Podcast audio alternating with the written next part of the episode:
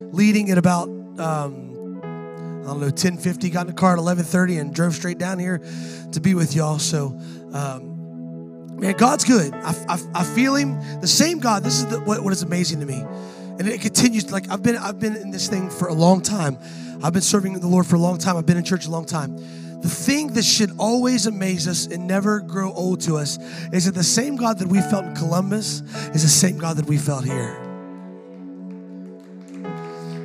He's the same. He's looking to pour Himself out over anybody who would say, Do it, God, and me. Over any community. You guys are gatekeepers to this community.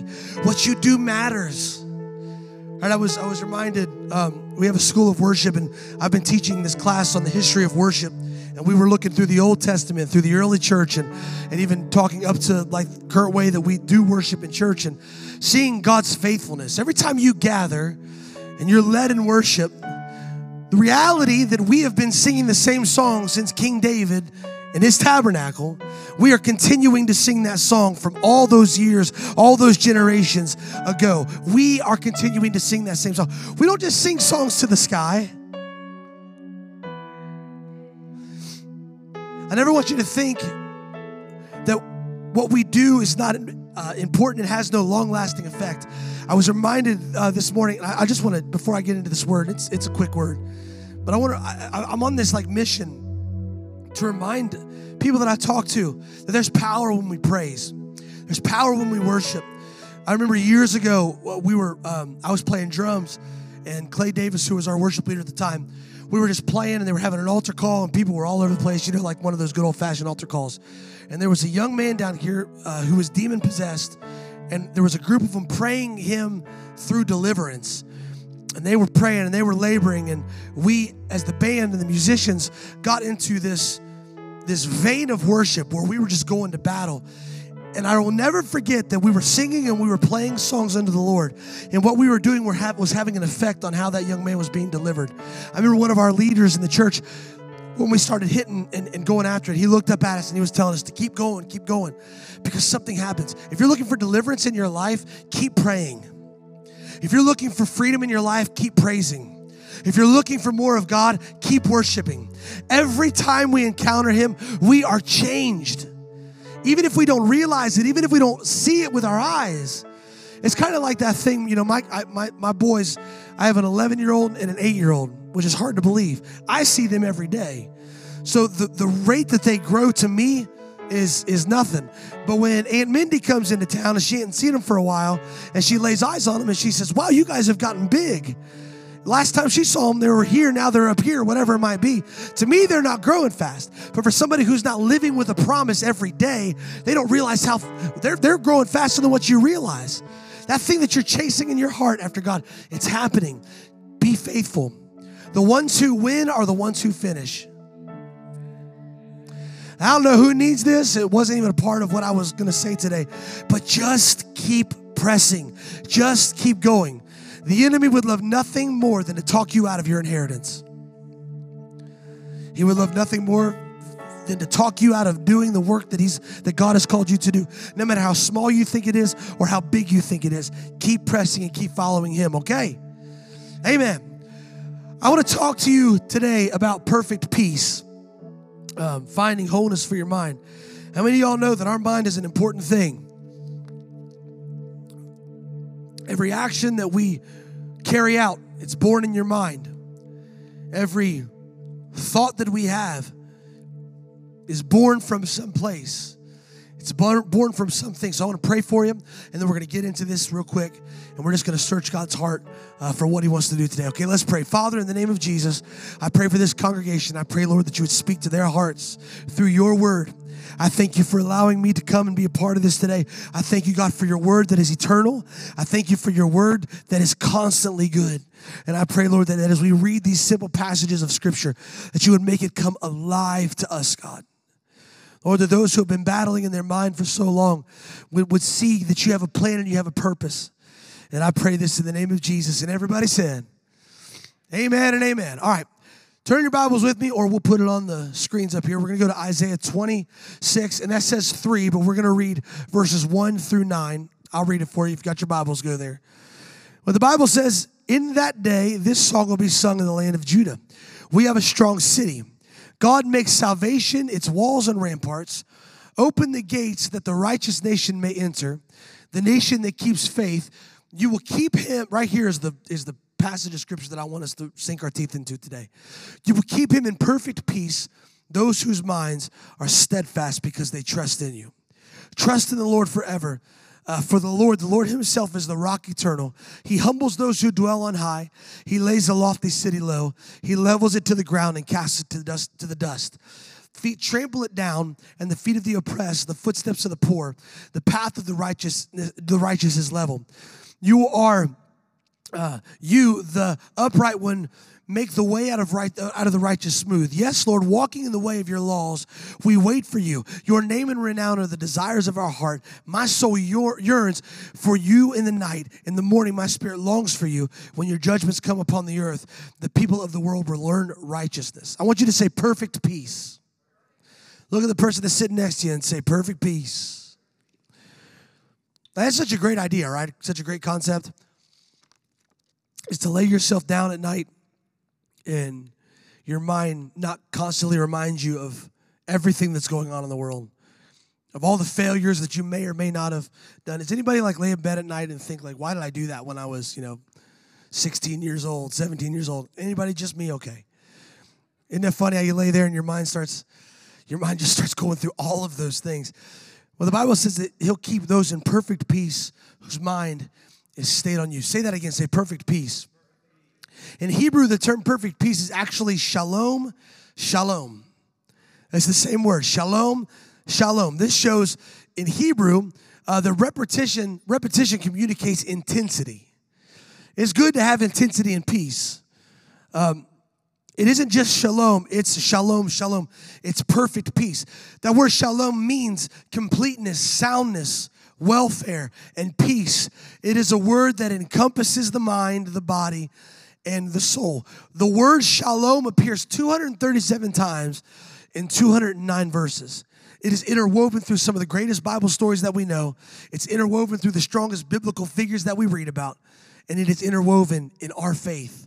And I would even go one more one, one more step and say it's available to you today. We we live in a crazy world, right? You you, wait like I, have I've just turned off the news. i it's crazy. Every day you wake up, there's a new catastrophe. Every day you wake up, there's a new group of people fighting this group of people and that and this and this. And isn't it good in this day and age? I feel like it's one of the greatest things that we can do to show our devotion to the Lord is to have peace in the middle of chaos. Right? We, we live in an up, upside down kingdom, which you, you see it in the first shall be last and the last shall be first. Isn't it just like God to say, in chaos, I'm going to give my children peace? in times of sorrow, I'm going to give my children joy. Even in death, the Bible tells us that we are to mourn like those who have no hope. We have hope in Jesus Christ. We have a hope in an eternity. When we specifically talk about this perfect peace, this shalom, shalom, this is not just some idea that is far fetched and out there. It's a peace that passes all understanding, the Bible says. What that means is you have peace even when it don't make sense to have peace. Is there anybody that can say, Yes, I want that peace in my life? I'll say it. Perfect peace represents a double door type of peace that stands between you and the chaos of this world that wants to invade your mind and wants to invade your heart. In that day, the Bible began, began that little portion that we read. It said, In that day, what day are we talking about? The context from Isaiah 24 and 25, which is comes before Isaiah 26 that we read. Isn't that funny how 24, 25 comes before 26? Uh, points to the day of the Messiah's ultimate triumph. The day when the Messiah reigns over Israel and all the earth, in that day there'll be a lot of joyful singing, such as this song will be sung in the land of Judah, is what the Bible says. So, this day is prophetically pointing to a day that's yet to come, but you better believe that we have access to this peace right now. The Bible said um, in Isaiah 33 20, 20 through uh, 21, um, look upon Zion, the city of our appointed feast. Your eyes will see Jerusalem, a quiet home, a tabernacle that will not be taken down. Not one of its stakes will ever be moved, nor will any of its cords be broken. But there will be a majestic Lord. Uh, there, the majestic Lord will be for us a place of broad rivers and streams, in which no galley with uh, with oars will sail, nor majestic majestic ships shall pass by. So this this idea here, you see it in Isaiah 26, is that Jehovah serves as its walls. Isaiah 33 right here says, The Lord will be for us. So we're talking about perfect peace. It's not this idea that God is going to install something new inside of us. It's literally talking about how we put our trust in God Himself, and that's what gives us perfect peace. If I put my trust in myself, that's not going to help me a lot.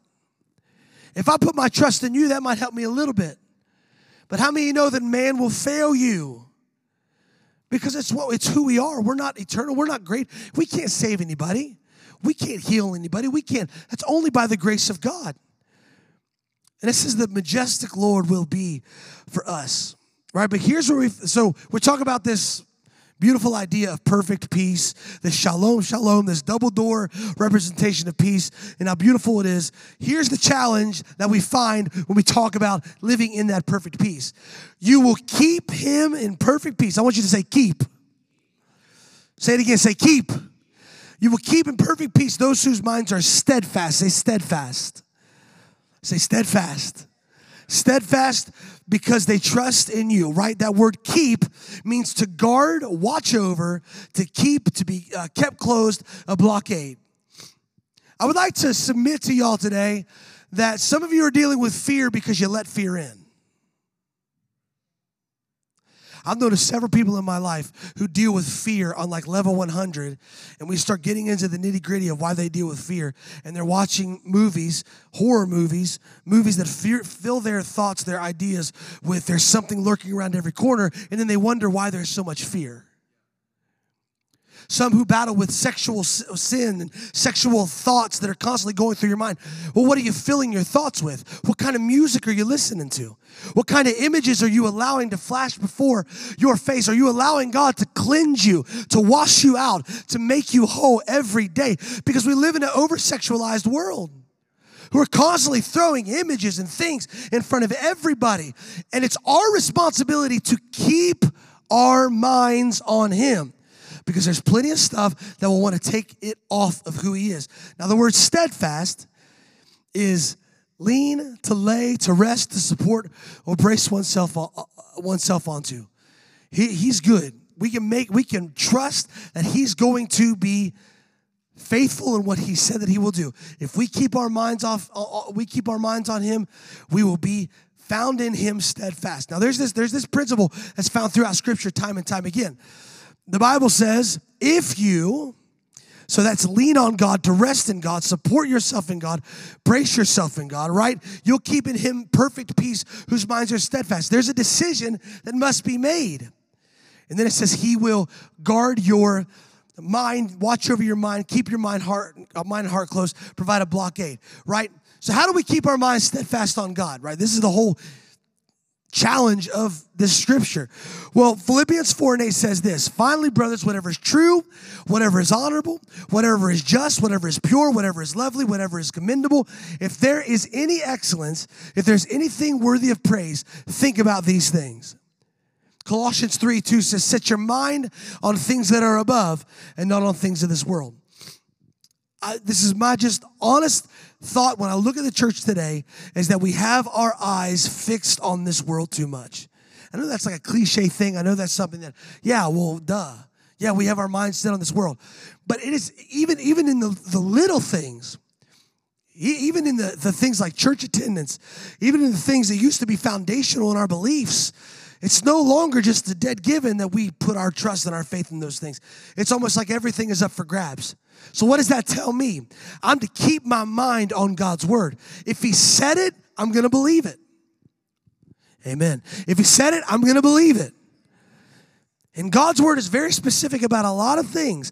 And if you are constantly thinking about things that don't line up with that, whatever is true, whatever is honorable, whatever is just, whatever is pure, whatever is lovely. The, the, the, the crazy thing about the Bible is there's a lot of times where whatever the thing is that you are ingesting with your eyes, you're ingesting with your ears, you know immediately if that thing matches up with this list.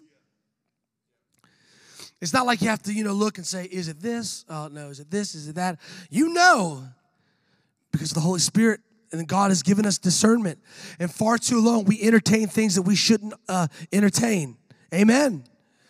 First Peter 1 13 through 16 says this Therefore, with minds that are alert and fully sober, set your heart in the grace to be brought to you uh, when Jesus Christ is revealed at his coming.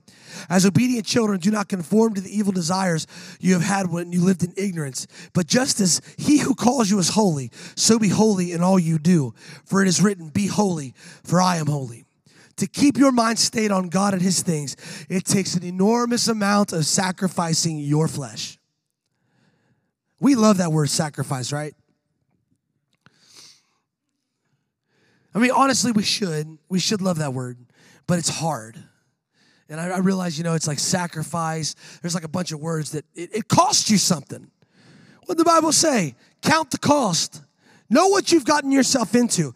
But it's not like we lose something and don't gain anything back. We gain a kingdom that is unshakable.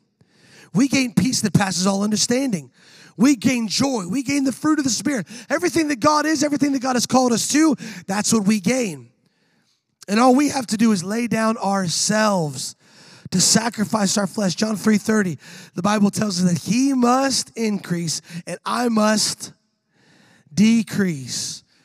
So there's these like super um, easy principles that are way hard to, to actually do.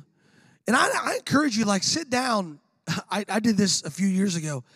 I sat down with a journal and I was I, I asked God, I said, God, show me the things that are keeping me from more of you, of walking more in lockstep with your heart silly me thought there was going to be like four or five things. And it turned into like two pages of relationships that I'd forgotten about that I needed to go heal. Of all this stuff, you know, that you kind of just mosey on about and you forget, like you've buried it and you moved on and not found rec- reconciliation And Ask God. If you want to talk about getting more of Him and finding out His heart for you, ask Him what He wants from you. That's sacrifice. Sacrifice is laying things down even the good things. My wife, one year, uh, I don't know, this has probably been about 10 years ago, 19 years ago, she bought me an Xbox One when they first came out for Christmas. And it was awesome, and I was happy. It was one of those things like we said, we was like, just spend X amount of dollars. I can't remember what it was. And that thing was well over the amount of money that we said that we would spend. So she like, she did great. I was, it was a great Christmas. And then about three months later, wouldn't you know that I was having a great time playing on my Xbox One, and I heard the Spirit of the Lord say to me, Do you love me more than that Xbox? And I knew what was coming next. Sell it. And I'm like, but God, my wife got it for me. and I I can't have her mad at, be mad at me and you know, went through this whole thing. But sometimes God will ask you to, and I, I sold that thing. My wife was cool with it, and I'm gonna tell you, like I can't, t- I can't say that God came down in this huge bright light and said, "Well done, David." That didn't happen. But again, like we don't live for this moment right here. Sometimes God asks us to give up things that are that are hurting us, but also sometimes He asks us to give up the things that we love to see if we love Him more. If I got anything in my life that I love more than Jesus, I don't want it anyway. It's quiet in this church. I don't want it because it keeps me from the fullness of who He is. And all this stuff, all this stuff is going to fade away one day. It will all fade away. And we'll be standing before God and we'll be having to answer for how we lived our life. But God is asking us to sacrifice things. And, and there's, a, there's a great deal of temptation that comes along with that because it's easy to just kind of mosey along. And the enemy knows, like, right? The enemy doesn't know your thoughts. The enemy is not all knowing. There's only one who is all knowing, that's God. It's like I try to tell my kids all the time devil can't make you do nothing. You look all the way back to the Garden of Eden. The only thing that he could do was try to convince Eve to do what he wanted her to do. The only thing, the only power that the devil has in your life is delegated authority. That's what the Bible says. What that means is God has given us power through his Son and through his Spirit, the Holy Spirit. And now we walk in that power. Now, the only authority the devil gets is what we allow him to do. Yeah? It's true. And Jesus and the devil are not on the same, are not like heads and tails on a coin. It's like God is the hundred dollar bill and the devil don't even get to have his face on currency. They're not equals. Like, like we, we, we, we put too much emphasis on this spiritual thing when Jesus already won the victory on the cross.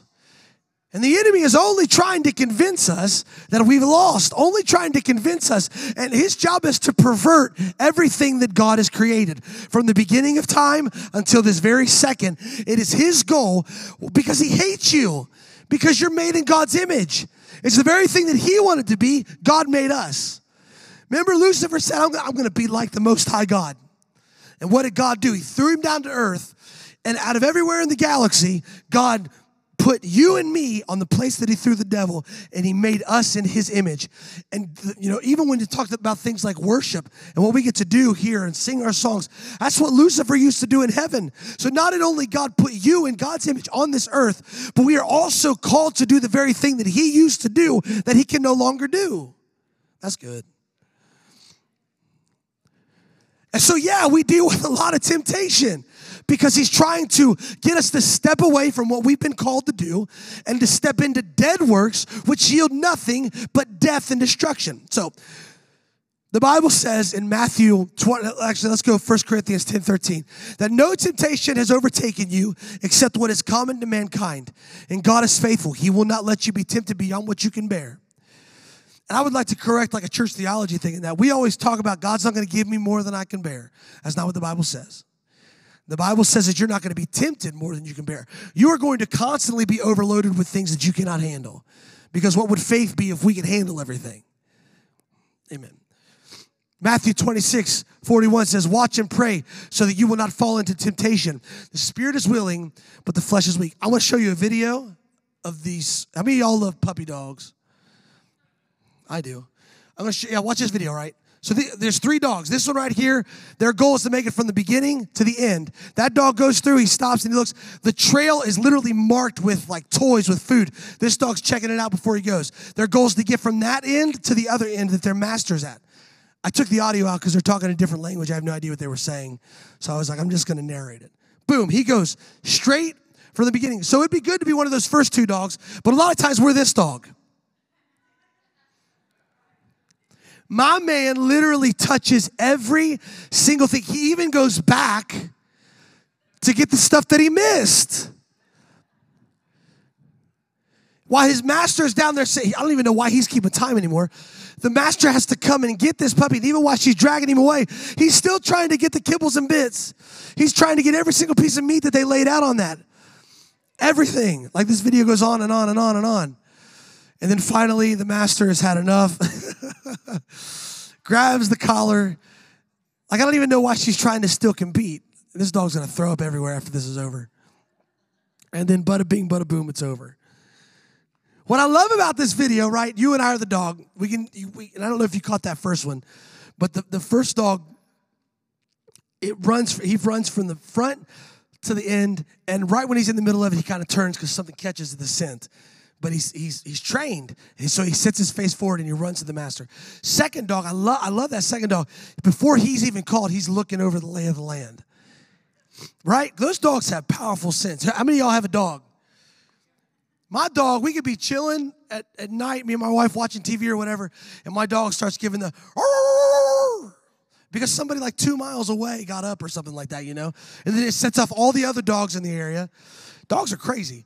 But that dog is sniffing it out. He's seeing what's in the lay of the land. And then he, when his master calls, boom, straight to. And that third dog, a lot of times, is like us. We get caught, we get drugged down. We want to find out everything. Man, one thing that this world is not short of is entertainment. and it can absolutely steal our attention from what God is trying to. St- Listen, my kids, I, I, God teaches me a lot through my kids and about mine and his relationship. He teaches me a lot about uh, this relationship through that relationship. And every time I'll, I'll scream from my kids, hey, boys! And that's the response I get. Hey, guys! Literally 30 seconds. Yeah? You know, because they're up there doing, they're playing with toys or they're, they're doing something, they're distracted. And I'm trying to call them down and say, hey, I need to tell you something. Man, how many times have we lived our life distracted? And the, the voice of the Lord is calling to us, but we've got our eyes and our ears and our heart attached to something else. What I love too about the masters, you can see, you know, we can over spiritualize everything if you want. I would like to do that because I, I can see you see God everywhere. Even in that video, when that dog is going through and he's trying to bite everything that he can, the master comes into the competition ring and begins to try to direct the dog, even with a little gentle little knee shove. I think you could call that something like Jonah in the belly of a whale right? Jonah, it was not a part of his destiny to be in the belly of the whale until he disobeyed God. A lot of us find ourselves in Jonah belly of the whale type of circumstances because we don't obey what God said in the first place. And then we get upset about it and we say, God, deliver us. And we have the chance to deliver ourselves all the way back here. That's another message for another time. But even God, in His grace and His mercy, when He sees us distracted and waning and looking left and looking right, He's such a good God that He doesn't just stand in heaven and, and call our names, but He reaches out to us in every way, in every shape, in every form. Even when we fall down, He's there to pick us back up. He's full of grace and He's full of mercy. He's full of truth. It's who He is. So, how do we guard and we keep and protect this perfect peace? Second, Thessalonians 3 3 says, But the Lord is faithful and he will strengthen you and protect you from the evil one. There is nobody like God. He's the one who rules, he's the one who reigns, he's the one who's defeated the devil. The Bible tells us about the story about when all the nations will look upon when the when the devil is revealed before all of them and they'll say, This is what caused all the trouble in the nations. The devil is as a roaring lion, not like a roaring lion. When I play golf, in my mind, I'm like Tiger Woods. In reality, I am not. it's the same kind of philosophy. He's there to protect us from the evil one. Deuteronomy 31 6 says, Be strong and courageous. Do not be afraid or terrified because of them, for the Lord your God goes with you. He will never leave you and he will never forsake you. Isaiah 41 10 says, Do not fear, for I am with you. Do not be dismayed, for I am the Lord your God. I will strengthen you and help you. I will uphold you with my righteous right hand. Psalm 5:11 says, "But let all those who take refuge in you be glad. Let them ever sing for joy. Spread your protection over them, that those who love your name may rejoice in you." Psalm 34:19 says, "The righteous person may have many troubles, but the Lord delivers him or her out of all of them." Listen, if you got saved and somebody told you that all your troubles are going to be gone, they lied to you. Right? There's like this principle when we think that we get to the promised land, whatever God has called us to, that all of a sudden the enemies will cease and the battles will stop because we've made it to the to the place that God has called us to. It's actually the opposite. the closer you get to where God is calling you, the, the more intense the fight gets. When you get to the place where God has called you to go, you better be on guard and ready because the enemy would love nothing more than to stop you from achieving the goal that God has designed you for. And a lot of times, like, we forget about these spiritual realities that absolutely grab hold of us. And if we're not careful, we don't actually assign to. You know, the Bible talks about, uh, I believe it's in Second, um, Chronicles somewhere, where David's giving like his manifesto for the tabernacle of David to all the families. And he's going through and he's saying, Ascribe to the Lord, all you nations. Ascribe to the Lord, all you families of the earth. And he uses that word ascribe a lot. I love this passage of scripture because, again, he's giving kind of this layout of this is the plan of how we're going to do this, even to you and I. And that word ascribe means to assign as a source of, right? We got to assign God as the source to, man. There are a lot of times we blame the devil for our own ignorance. Yeah. There's a lot, of, I'll never forget my, my, my friend when he was younger, we were working on his moped and he was trying to tighten this thing. I can't even remember what he was doing, but he got mad and he he hit it with his uh, his wrench. And when he hit it with his wrench, the gas line came undone and it squirted him right in the eye. And he went shouting and running and in a lot of pain. And I remember we had a discussion after that. It's like, if you would have just kept your cool, we'd probably be riding that thing right now. well, a lot of us get ourselves in situations and we want to blame the devil because why? That's an easy out. If the devil did it, then there's no absolutely no responsibility for us. But if we understand that we have a call to rise to, and if you want perfect peace, but you're not living a life that there is always an what's the bible say? If my people who are called by my, my, name will humble themselves pray and seek my face then i will heal their land. There's a responsibility that you hold. You're not a damsel in distress he is a God, He's a good Father. But you have His Spirit inside of you.